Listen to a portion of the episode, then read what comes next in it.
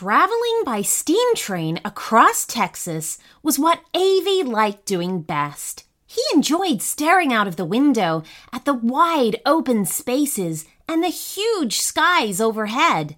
But most of all, he enjoyed the noises that the steam train made. From the clackety clack of the tracks to the chuff chuff of the engine itself, Avy enjoyed it all.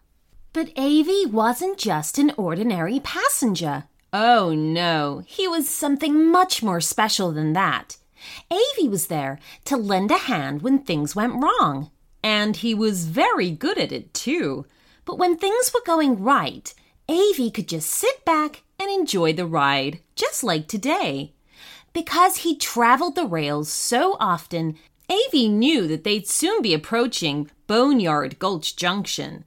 This was a busy place where several train lines met. It was a tangle of tracks where trains could switch lines and head off in new directions.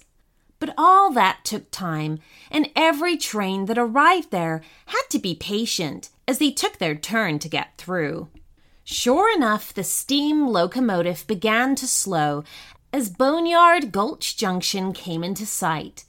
As their speed dropped, Avy could see other tracks spreading out from the center of the junction. Many were hardly ever used and had scrub grass growing between the sleepers, or had old box cars standing forgotten and unwanted on the rusting rails. Eventually, with a shudder, the train stopped, and out of the window, Avy spied another train on a neighboring track, slowly inching forward. It must be their turn to go first, Avy thought. He watched this other train for a while until movement caught his eye. There was another track, just a short one, between the two trains, ending in a battered set of buffers up to which an old carriage was resting. And yet, despite being old and abandoned, somebody was climbing down from it. No, not one person. There were four. They ran across the narrow gap to Avy's train using the shadows as cover. To hear the rest of this story and our entire back catalog ad free, you can sign up to become a premium subscriber of the show.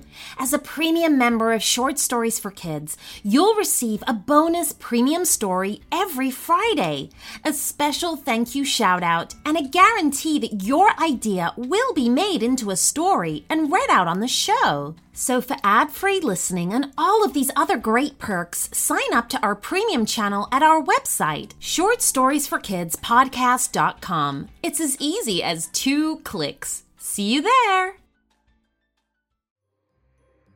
I have something super exciting to announce to you all. Behind the scenes, we've been working on a very special book, which is full of stories that I have read out on the show.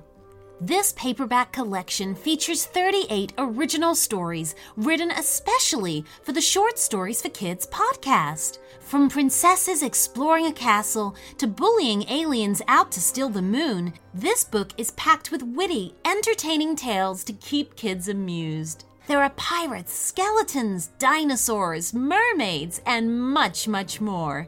Discover for yourself just why Short Stories for Kids is enjoyed by so many children all over the world. Available on Amazon, the link is in the show notes.